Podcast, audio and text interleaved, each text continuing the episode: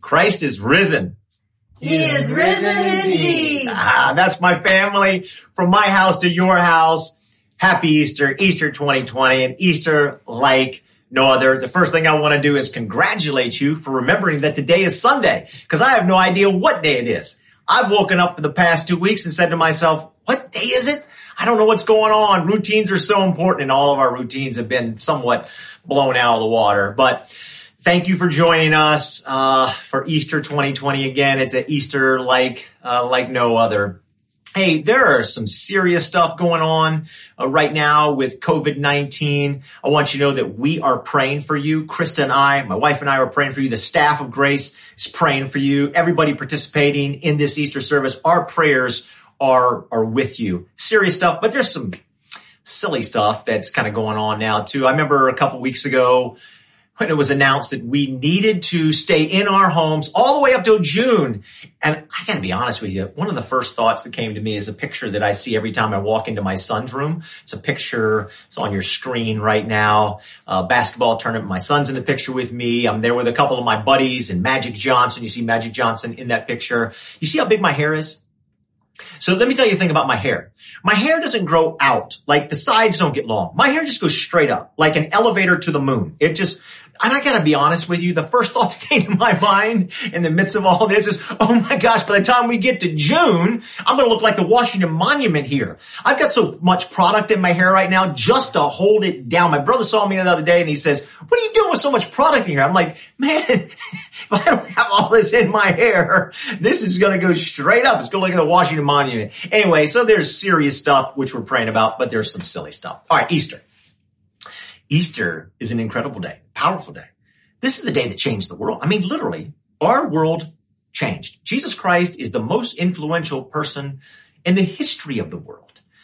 He ministered for three years and then he left and his followers, his followers that had run away from him were scared.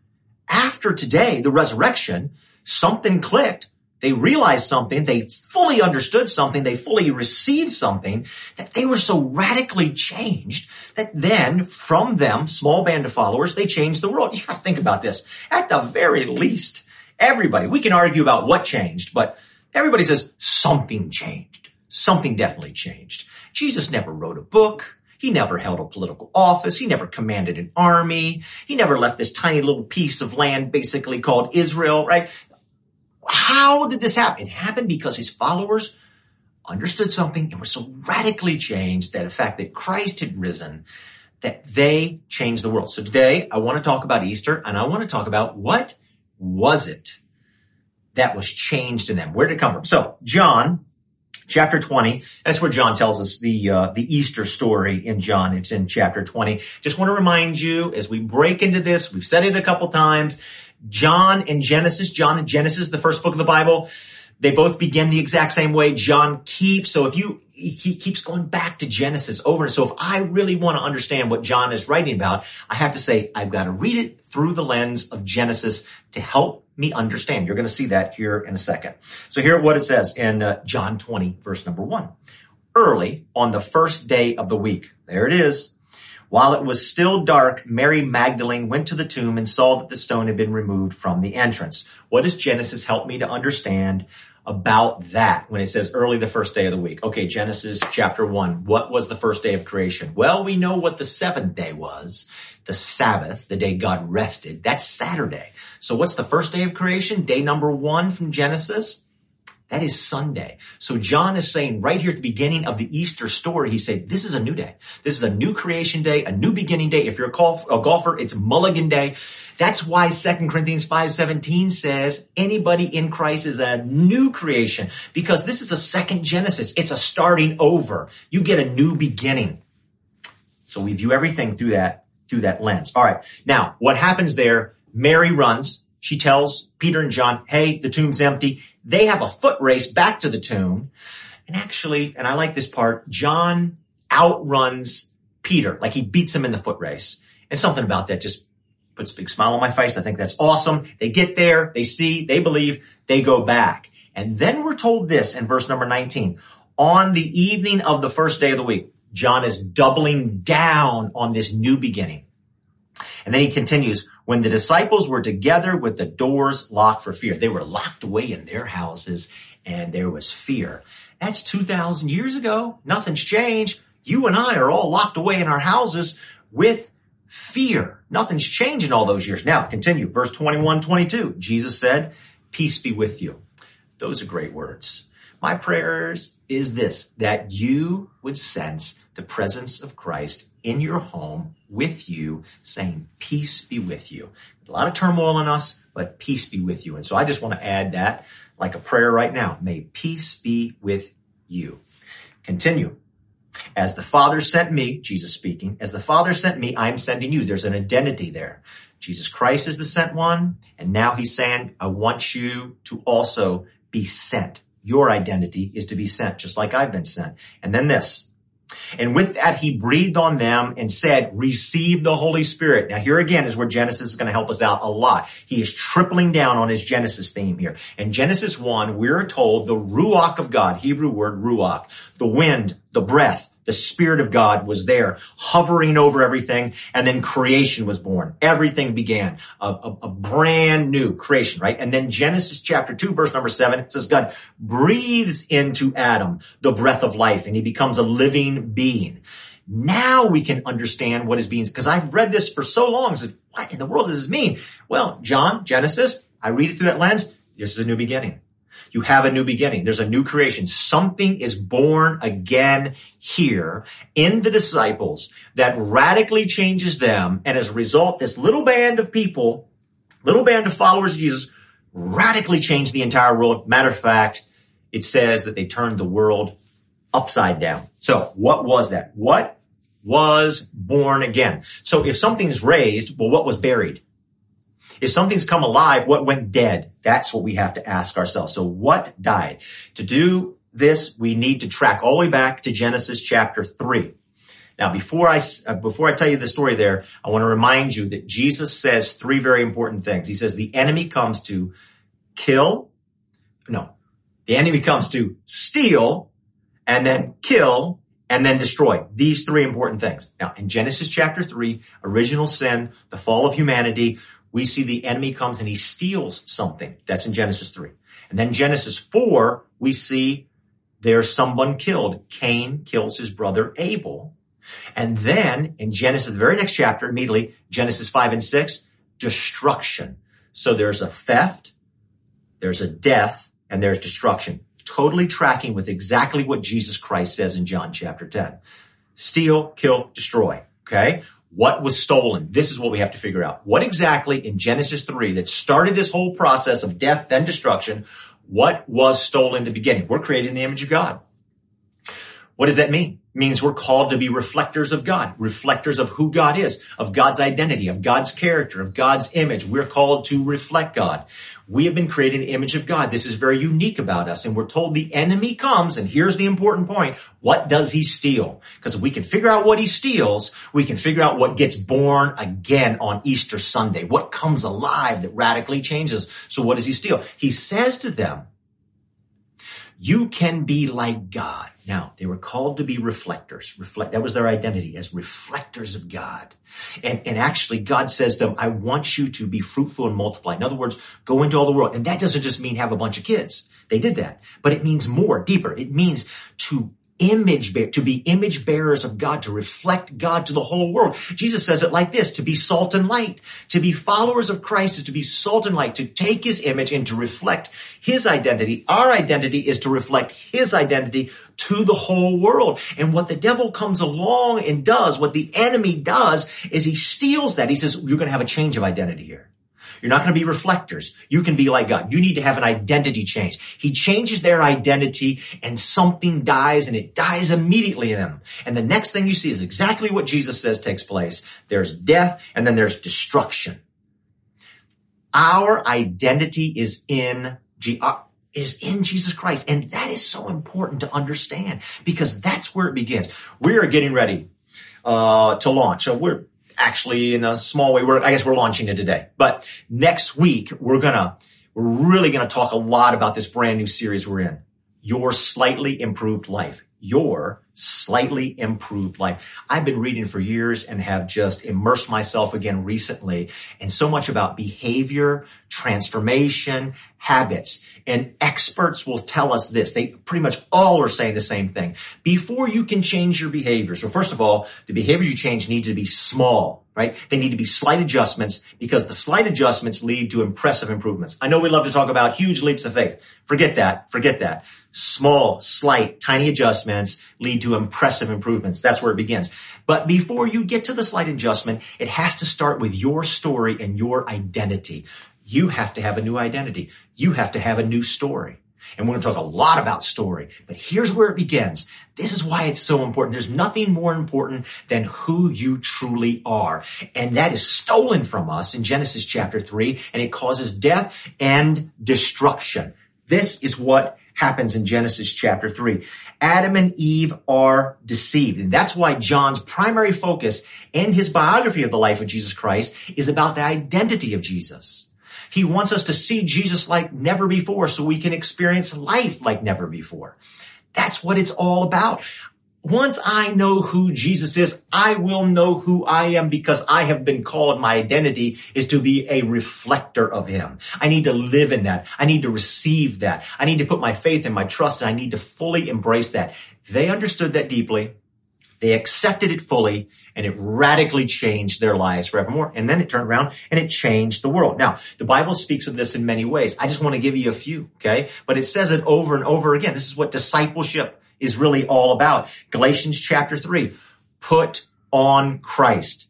We're told we should clothe ourselves in Christ. Romans 8:29, be conformed to the image of Christ. 2 Corinthians 3:18, be transformed into Christ's image.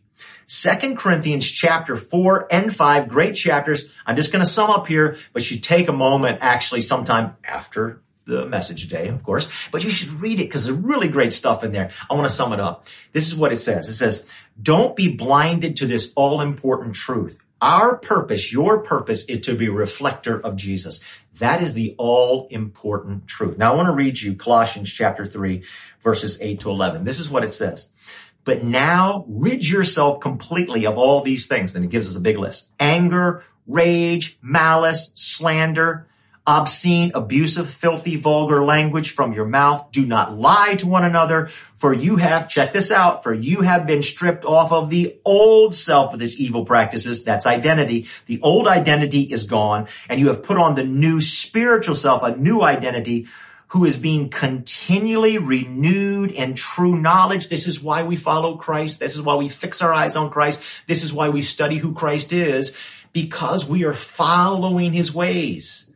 We're living out his life. That's what it means to have the new identity. Continually renewed in knowledge in the image of him who created the new self, a renewal in which there is no distinction between Greek and Jew. Oh my goodness. You know how strong those distinctions were? That was their entire identity. Who I am, Greek or Jew. And now the Bible comes along and says, no, you have a brand new identity. And that identity is in Jesus. It finishes off this way. There's no distinction between nations, but Christ is all and in all. So believers are equal in Christ without distinction. I want to talk about sin. And I know when you hear me say that word that some of you bristle, some of you recoil, and I want to apologize because some people in a judgmental way and an arrogant and condemning way have used that word and, and, and you, you don't, you don't want to hear it anymore. You don't like it. That is a great word. We need to embrace our sin and we need to understand what it means because it can have deep positive effects on our life. Sin actually dehumanizes us. It reduces us. It takes away from who we really were created to be. That's why in a positive way, we need to understand what sin is. Instead, when Jesus Christ is raised from the dead, he, he is saying to us, I am going to rehumanize you. What does that mean to be rehumanized? It means who we are originally created to be. We can finally become the true human beings that God had originally created us to. Now I want to try to put some flesh on this, okay? Because I think this is really important. when we follow all those things I read in that list, when we sin, when we do things that don't reflect Christ, when we are not salt and light, we can never have enough of those. We're never satisfied. We're never at peace. We can never, never, never have enough. We're never content. Now, let me, let me, let me explain. Greed. I can never have enough money. I can never have whatever I feel greedy about. I can never have enough of that. A, a, famous millionaire, I can't remember his name, one of the famous millionaires early 20th century was asked, had so much money, when is enough enough? And he said, when I have just a little bit more, because it's never satisfied. Like if I just get here and then I finally get there to that amount of money and say, oh, I just need some more of it, because that's the way it works. Greed, gossip. When I gossip, I like it for a moment. The Bible says sin is great for a short amount of time. It's good, but then it's like, oh no, it's left me empty. So how do I get filled up? I gotta get just a little bit more. Unforgiveness, bitterness, lust. I keep having to go to newer and newer and newer heights of lust. I've got to keep having those, you know, I can never have enough. It's never enough. Why? Because I wasn't created for this originally. It wasn't, it's not the way I was meant to live. Now, contrast that with this. Check this out. You never hear somebody say who's actually reflecting those things that we clearly know about Jesus Christ. You never hear somebody say about a person like that, well, they're empty or they're getting ready to destroy their life or their life is becoming unraveled. But for case in so this is the Sally, whoever Sally is. You wouldn't look at Sally and say, you know what? I'm so concerned for Sally. I'm just concerned that her life is falling apart. Sally has experienced too much unconditional love. I mean, Sally's life is just bathed in unconditional love and I'm afraid it's going to destroy her. No, you look at Sally and says, my goodness, she, her life is being enhanced immeasurably because she is experiencing unconditional. How about Joe? I'm so worried about Joe. Joe has just allowed all that bitterness to come out of his life. He has extended forgiveness and I'm afraid that's going to destroy Joe. No, no, you're thrilled for Joe. You're like, yes, because when you follow the ways of God, it rehumanizes you. It allows you to be the human being you were originally created to be. Doesn't that make sense? This is what Christ is calling us to. And when he was raised from the dead, his disciples looked at him and said, everything you said and everything you did and who you are is true. The resurrection was a confirmation, exclamation point saying everything that Jesus Christ said and did and the way he lived is true and we are to be followers of him. We're to be reflectors of his image. And when I am, I am far more of a human being than I ever was before because everything else, all of sin simply reduces me who I truly am. First Peter chapter 2, verses 9 and 10. This is all identity stuff. You're a chosen people. That's identity. You're royal priest, a holy nation, God's very own possession. As a result, you can show others the goodness of God. For he called you out of darkness, a misunderstanding of identity, into his wonderful light. Ready? Verse 10. Once you had no identity as a people, and now you are God's people. Identity.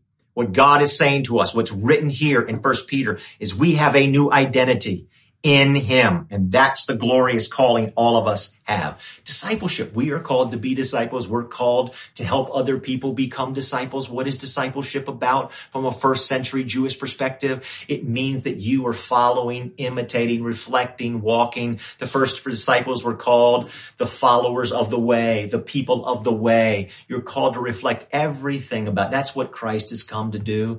My community group Bible study is reading an awesome book by a rabbi right now, Rabbi Evan Moffic. It's called What Every Christian Christian needs to know about the Jewishness of Jesus. And this is what he says about Rabbi Jesus, as he calls him. He says, Rabbi Jesus helped disciples find their sacred selves. The true you, our true selves. This is Easter. They understood something about their identity. They deeply understood it. They fully accepted it.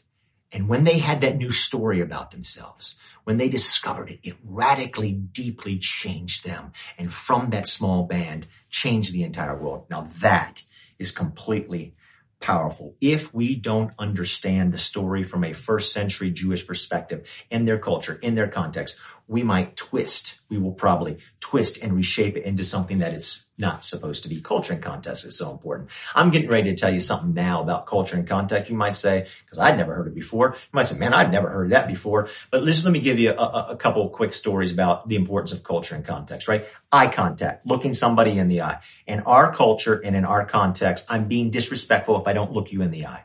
But there is cultures around the world that if you look somebody in the eye, you're being disrespectful. You've got to know what that is. I read the story some time ago about a businessman. And he had a big deal in Asia. He's over in Asia. He wants to land this deal. He doesn't want to do anything to offend his host. They take him out to dinner. He wants to be on his best behavior, He wants to do absolutely everything right. In our culture, you clean your plate. He heard that his whole life. They put in front of him a bowl, a small bowl of eel soup. Now he couldn't even stand to hear the word eel. And now a bowl of eel soup is in front of him and he thought he was going to gag, but he wanted to get this deal. And so he ate it down. He somehow, he fought through it. He got it down every last drop. And the moment it was done and they saw his bowl was empty, they brought a little bit bigger of a bowl in front of him with more eel soup. And so he's eating, eating, eating, gagging, gagging. He's trying his best. He's feeling sick. He's feeling nauseous, but he gets every drop down. And then they bring him a third bowl, a little bit larger veal soup. You know why? Because in their culture and in their context, if you completely clean your plate and empty your bowl out, you are questioning their generosity. Actually, he's being offensive. He's making himself sick and he's offending them. We must understand culture and context. Now, here's the thing. Here's the thing. The way they viewed the cross and the resurrection is a total love story. Total love. The Bible begins they saw this in their perspective. The book of Genesis, the Bible begins with a wedding. The Bible ends in the book of Revelation with a wedding. Jesus' first miracle at a wedding. This is a great and a grand love story. Now, Jesus Christ wore a crown of thorns when he was crucified. Do you know who else wore a crown? A groom, a Jewish groom wore a crown on their wedding day. When they saw Jesus with a crown on, Immediately they said, hmm, what is this? Second, second thing, seamless robe. We're told John 19, Jesus had a seamless robe on. You know who else wears a seamless robe? A priest wears a seamless robe. But in addition to that, a Jewish groom on their wedding day wears a seamless robe. Now you got two major things and there's more. I'm just going to give you three. Here's, here's the third piece. We are told in Genesis that God puts Adam to sleep and performs the first surgery, opens up his side, and creates his bride. Jesus Christ falls asleep on the cross. He dies. Metaphor in uh, Hebrew scriptures, falling asleep, death. Jesus dies on the cross. His side is opened up with a spear and his bride, the church, is created. They would have seen it through their eyes as a love story. Now, if you see the entire story as a love story, now words like sin don't take on these nasty negative, makes you want to pull away, and words like repentance are changed. We view these words in a much different way and very, very helpful. The word repentance, everybody, means to change your mind, to think differently. You have to think differently. Now, you have to think differently about your true identity. Your true identity, the true human you, who you were created to be by Almighty God, is to be a reflector of His image, of His character, of Jesus Christ in this world. And it's the only way that you can feel truly human and you can really feel who you truly, truly, truly are. Ralph Waldo Emerson said this, our chief want is someone who inspire us to be what we know we could be deep inside of us we know there's something that we can truly be. We sense it. God put it in there.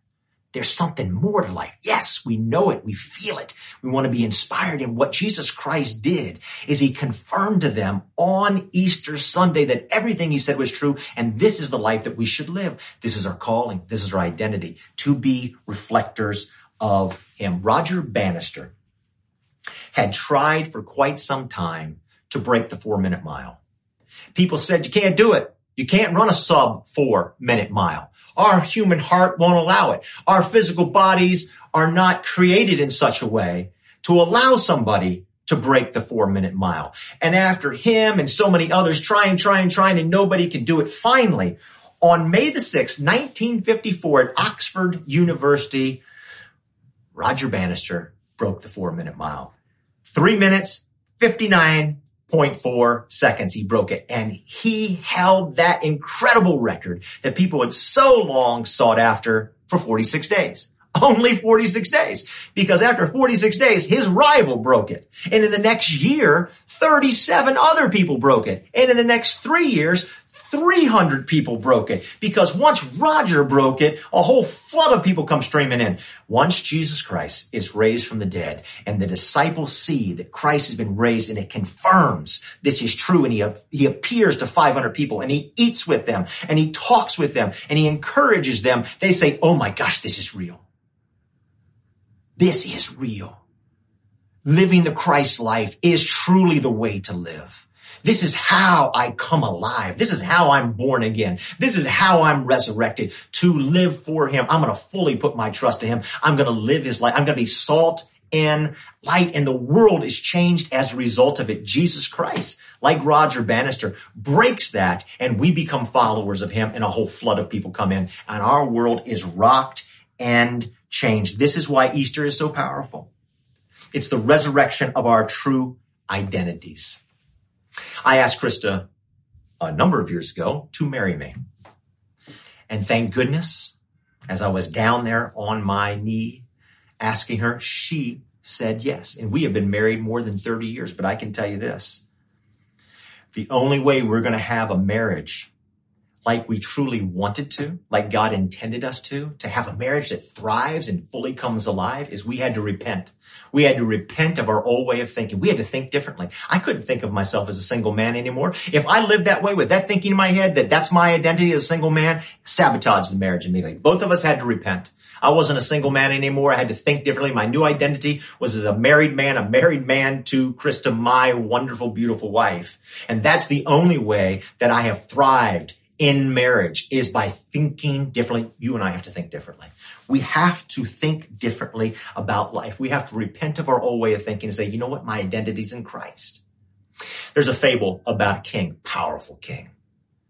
And he goes out one day into his city and he's walking with his royal entourage, the army's behind him, and he's walking down the street, and everybody's seeing the king. And the king looks over and he sees a poor man on the side of the road. And this poor man had a bowl of rice. Pretty much the only thing this poor man had. And the king locks eyes with this poor man. And boy, the poor man got excited. He thought, oh my goodness, the king has seen me. The king's, the king's walking my way. The king's gonna, the king's gonna give me something. And the king walks right up to him, looks him in the eye, and he says, Do you have something for your king? The poor man is dumbfounded. What are you talking about? What can I give to you? I'm looking for you to give something to me.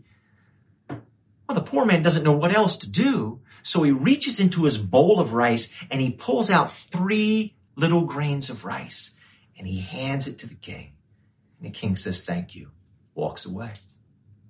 That night, before the man goes to bed, he looks into that bowl again and the three grains of rice have been returned to him. But now they're pure gold. They're pure gold. And that man says, if only I had given him everything. If only I'd given him everything. I'm asking you to fully give in right now. You know you want to because it's in all of us fully give in to who you truly are. Put your faith and trust in Jesus Christ. Have your true identity, the true image resurrected and become a follower of his. Philippians chapter 2 says something so important to us, everybody. It says that one day every knee will bow and every tongue confess that Jesus Christ is Lord. There will come a day when everybody realizes that my identity was always in Christ. That's what it meant for me to be a human being. I used to read that and I would see it in a way that one day everybody's going to be forced. I was reading it the wrong way because this is a love story. Now I know better. Everybody will be forced to bow their knee and confess that Jesus Christ is Lord. No, no, no, no. This is a love story. One day everybody's going to realize it. This was the life I was intended to live. God came, Jesus came, He died on the cross, He lived, He died, He rose from the dead, because this is the life I truly was meant to live. And then we'll think all those wasted years. I could have been living life. I could have been satisfied, not had my life reduced by sin, living a false identity. No, I could have had my identity in Jesus Christ, put my faith and trust in him. Why wait? Why not now? On your screen, in the chat, is a button and it says, I commit my life to Christ. I want to encourage you to click that. But wait, before you do, I just want to say this. When you do what you are saying is, is Jesus Christ is now my focal point. My eyes are fixed on him. My faith and trust is in him first and foremost. I am living to be a reflector of him. He is my highest aim. I will fix my eyes on Christ and I will reflect him. I will be the salt and light. My whole world is going to revolve around him because that is how I'm going to truly live. So I want to encourage you. Why wait? Why not today? All of us one day, we're going to fully give into it. We might as well start living life right now. There's no reason to wait. Now I want to pray for you. And I especially want to pray for those who have just clicked that button, who have just come to the realization that your identity is Christ. Let's pray. Heavenly Father, I want to thank you, Jesus, that nothing would stop you from resurrecting our true identities in you. You would not be stopped even by the horrors of the cross and everything that stood in your way. You came, you were determined that we would be resurrected, that we would know who we really are so we can live and enjoy life and spread your good news to other people. God, would you saturate our minds with the truth of our identities in you, who you are, so we can be who we are. Bless those who are making that transformation right now from death to life. In Christ's name. Amen. Everybody, I want to thank you for joining us today. God bless you. We're praying for you.